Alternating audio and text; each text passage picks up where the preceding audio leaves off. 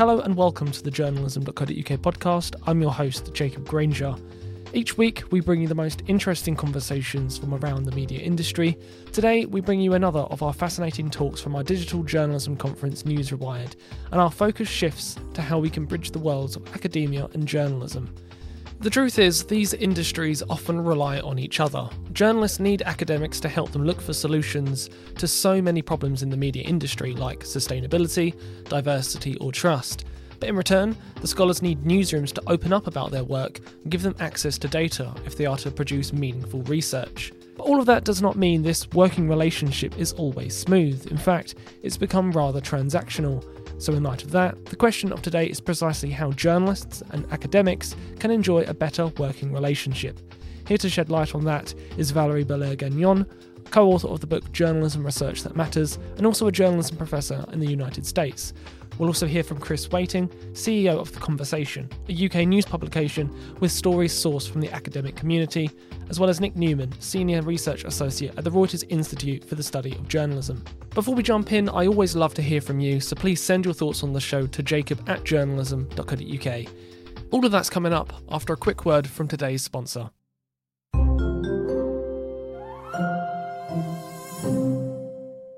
This journalism.co.uk podcast is supported by Memberful, which is the easiest way to sell memberships to your audience. You can monetize your fantastic newsletters through Memberful with no need to connect to a third party email provider. Try it for free on memberful.com, where you can also take up pro and premium plans to really start cranking up and customizing your membership offering.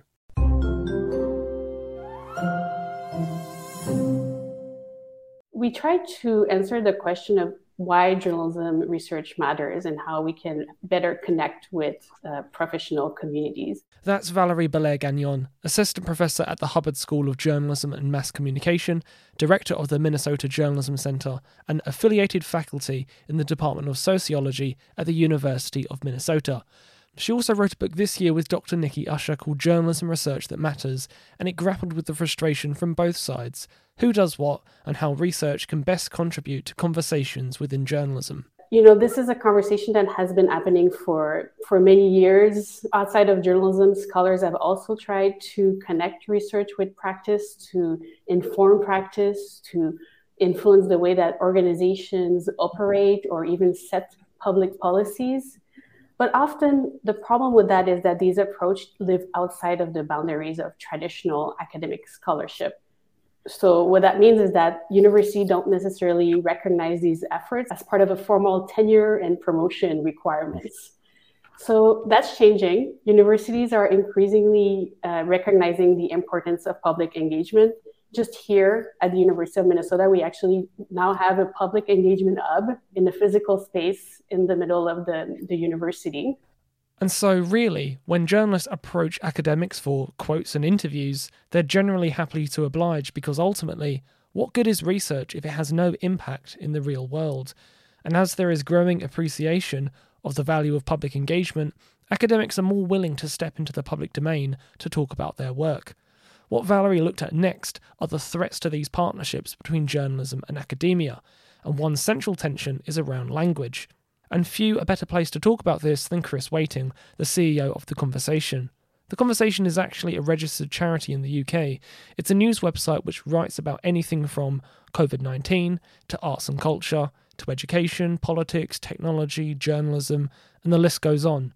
While it has a newsroom of journalists, their job actually is to find, edit, and publish stories written by academics. Yes, the bylines all belong to academics, and that can take a significant period of adjustment to get right. So that's why we have the newsroom full of, of journalists, because often the first draft that any academic submits will be full of long run on sentences, technical jargon, and so on, because academics are trained to write for journals. They are used to communicating with their peers who are experts in the in the particular niche in which they work and of course if you want to reach a larger audience which is essential if you want your research to have impact you need to speak in in language in a form and indeed on a platform that is accessible to a much wider audience Someone else who has seen it from both sides is Nic Newman, with around two decades of experience with the BBC in different roles, from heading up product and technology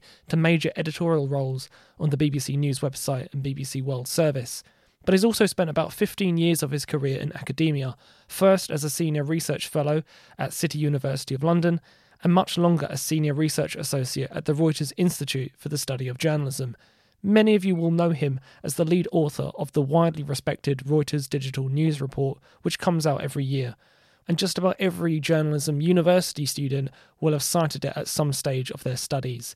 From his perspective, the two worlds are not just different in culture, but also in their competing objectives. It's very much about different objectives and expectations. So, uh, you know, and the funding, of course, follows those as well. And, and that's, you know, why we see quite often this gap between what journalists may think academics should be doing, what academics think they should be doing. So they're, often quite different things. So there's expectations, funding, definitely language as well.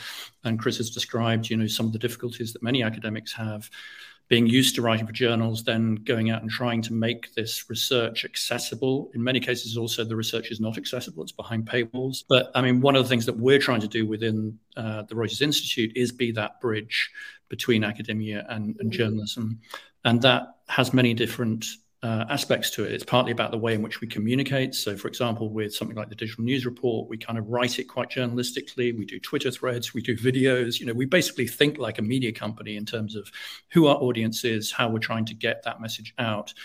And I think you have to do that. You know, journalists are not a monolithic group of people. Um, you know, there's certain groups of people you want to reach around strategy, for example, around business models. There are other people in media companies you want to reach who are really dealing with the nuts and bolts of what you should commission and when you should commission it. Audience engagement teams, they're all very different, just as academics are different actually and have different interests. The missing link in all of this are people who understand both worlds, a hybrid person of sorts. That could be someone in the newsroom who understands the bigger picture and why researchers need the access they're asking for or people at research institutes who can help to summarise their findings into cleaner journalistic copy and soundbites. In Valerie's book, Matt Weber at Rutgers University in New Jersey talks about the importance of people who can act as these translators. Maybe you need in the newsroom those people who are translating that kind of information between journalism and practice. But there are other places where you, we can find these hybrid spaces and leaders that can translate journalism, research, and practice. Uh, one example is uh, one of our most prestigious journal in our field, Journalism Practice, has just launched a podcast.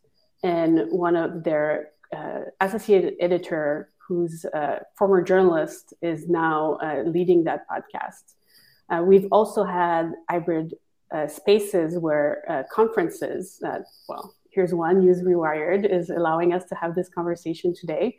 But, you know, I can think of others like the International Journalism Festival in Perugia or the Association for Education in Journalism and Mass Communication in the US, where academics have been invited and practitioners have also been invited to be able to have these conversations and have the time in those spaces to have conversation about research and how to better connect it with practice. Nic Newman says that these empathetic values are powerful in media companies, and there is a premium placed on people who can work in that space. And he shares one example with us. Claire Wardle now leads strategy and research at the fact checking organisation First Draft, but before that, she came to the BBC from Cardiff University to do some research on user generated content and social media, and that has since been the springboard to her distinguished career. So it goes to show the value and need for newsrooms to open themselves up and the power of people who can operate in both worlds. She worked within the BBC to really engage people in what social media was about and went out from the BBC, took all that knowledge of industry out into an organization like First Draft. And you can see the kind of impact that individuals like Claire have made. But I think also Valerie was making the point about the uh, International Journalism Festival in Perugia. It's a great example, you know, of finding occasions where you can just mix different disciplines and you get all kinds of really rich insights and uh, and new possibilities from doing that. And uh, Perugia is one great conference. Um, actually, oddly, sort of Google have done an amazing job with their Newsgeist festivals of bringing people together from, you know, innovators, industry, product people, editorial people who wouldn't normally talk to each other in their own organizations and academics and bring them together. And part of the reason that doesn't happen is because of what Valerie talked about right at the beginning, which is the funding models. You know, you've got to have different funding models to enable those kind of and fund those kind of get-togethers and and uh, and contacts. And one example of what Nic is talking about is the Hacks Hackers community, which holds a monthly meetup in London for journalists and technologists, and that's funded by the Google News Initiative. These are two worlds that often don't mix, but here they can. It follows a trend in the higher education sector where there is a greater need to collaborate and show impact. And one of the tensions we haven't quite got stuck into yet is that these priorities do not always line up with the priorities of commercial news organisations. Here we go back to Chris university research is something you do for research's sake. You shouldn't be doing it because it, it, has a commercial output or because it's telling a particular story that you follow a line of inquiry wherever it wherever it takes you. There has been a major culture shift across the HE sector over the last 20 years with the rise of impact and assessments into research, uh, knowledge exchange and so on with universities and the academics that work within them being asked to demonstrate that their work has had an impact, that it has changed policies, that it's changed the way that companies operate. Obviously, that includes journalism organizations. So there's always a little bit of that tension. This is one of the places that the timing and the timescales that academics and journalists working on are quite, quite different. That journalists may be looking to publish something in the next 24 hours. Academics may be working on a two, three year timescale between publications potentially. And so, one of the reasons I think that they don't always talk the same language is understanding that that publication point may be considerably further in the distance. And Nic Newman builds on this point. Many academics would not see their job as trying to solve the problems of a largely for profit industry that arguably has made historic mistakes and lost a lot of trust with a lot of people over the last decade or so. And, you know, they value the independence, they value independent thought. As Valerie was saying, you know, it's incredibly important to just ask questions sometimes and do exploratory, what we call exploratory research we've been thinking a bit here about you have the concept of fast journalism and slow journalism and I think maybe we should we should have a concept like sort of fast academic research and slow academic research. There's some stuff which needs to go peer reviewed and you know take a year, a couple of years, five years even to you know to be published and peer reviewed. But there's other stuff you know that that we think about. You know, let's reuse some digital news report data on TikTok and we'll do a few interviews about how people are using it and getting it out now because that's actually useful and actionable. And so I think you know that's why you know research uh, organisations like our own are trying to do these short, accessible fact sheets in addition to the sort of longer reports that we do. So I think that you know I think thinking about it in that way would definitely be helpful. Another issue that we haven't spoken about yet is that research has the potential, at least, to criticise news organisations or make them look bad if they're reporting, for example, lacking diversity figures or low circulation numbers. And this presents a problem for researchers because, as Valerie explains in this next part, sometimes doing that has repercussions on future access to the newsroom. This shows that empathy is not a silver bullet. I think that sometimes, even if you go with empathy and you try to show your results, which uh, one of our colleagues in her book talked about, Danielle Brown, um, she did a content analysis of racialized content in news. Um, it's very common in American newsroom now that they're doing audits looking at words like race or people of color. But it's not the same as an academic using framing analysis to look at how, how race is represented in the news. Actually, was published in the conversation. Um, and she came back to the news organization with her results and afterwards was burned from that news organization not being able to have access afterwards because they didn't want to recognize the results empathy can go um, a long way, but sometimes uh, some in some contexts it's just difficult to have this conversation. As of today, she wasn't able to repair that relationship with that local news organization.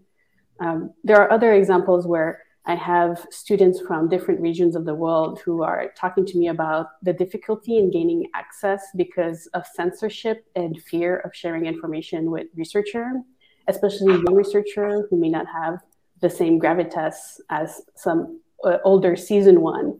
Uh, so here we're entering a problem of power and knowledge where uh, people who may end up having access to newsroom may be people who actually are more elite and are maybe uh, therefore encouraging a superstar system or or what what looks like a superstar system in the context of academia. Uh, that uh, is really problematic because uh, as a result, we're not able to paint a bigger picture of the problems and the solution that we can bring to journalism. Again, Nic Newman provides another great perspective on this through the digital news report, which can bring mixed fortunes for those mentioned in the report. It can make some news organisations look like great innovators and others like they're trailing behind the crop. To no surprise, you can expect the former to share far and wide and the latter to ignore it entirely. This is part of the problem with reporting generally is that many news organizations have a clear narrative and if your data fits into that narrative they'll publish it and if it doesn't they won't. Uh, and so it's not whether the research is good or bad. They'll also often take bad research and, and talk about that because it suits the narrative or they'll ignore bad research because it's not very good or relevant. So, you know, I mean, there's a lot of things going on there in terms of the reporting. But I think um, what I've found is there's a difference between the reporting and how open the, the organization is to listen and learn about some of these deeper insights. And so we have conversations at very many levels. You know, quite often it's not really the reporting level, it's getting to the boardroom level and having proper discussions about strategy and how our data can help help that. And I think what we found is they're incredibly open. And, you know, when it's not being public, they're really interested to find out about our insights and to listen. So for me, it's all about building those relationships at different levels and understanding, you know, who you're trying to reach with different kinds of research. Journalism and academia have more in common here than you might think, but they're also quite far apart in other respects. Chris explains more. Both the news industry and academia are industries, sectors that have a tendency to say, we are special, we're different, the normal rules don't apply to us. And there are places where that is true but at the same time, they are also subject to a lot of the wider market forces. They have a lot of the same challenges um, that are seen across the whole economy. But actually, they also have things in common, whether it is about representation and sort of duty of care about staff. And uh, one of the interesting things I think that where there is a difference is around trust. That you know, over the last uh, 10, 20 years, Nic was talking about you know, some of the problems, the mistakes that the news industry has made, has led to this declining trust in journalism. We've seen an even greater fall in trust in, in politicians. And currently, people still trust academics. Now, that is going to be, partly be because they don't see them quite as often. But I think that is one of the areas that uh, journalists would benefit from of being able to borrow a little bit of the, the credibility, the trust, the expertise that you find within universities. One thing Nic has brought up a few times is how academia is funded, and this is a tension amongst journalists. The Reuters Digital News Report, however, is widely revered, despite a long list of sponsors and supporters, ranging from the BBC, Ofcom, and the Google News Initiative, to name just a few. So, Nic tells us more on how they maintain their independence and why this matters. The sort of incentives are not there to fund applied research. And Facebook, Google, the Gates Foundation, all kinds of people have moved, in, foundations in, in America in particular, have moved in to fund specifically that gap in applied research. And I think there's two things. One is you have, need to be incredibly transparent about your funding. Um, secondly, you need to be as diverse as you can. So, for example, we take money for Google for the digital news report, but we take money from 14 other organizations as well. And we maintain editorial in- independence from that.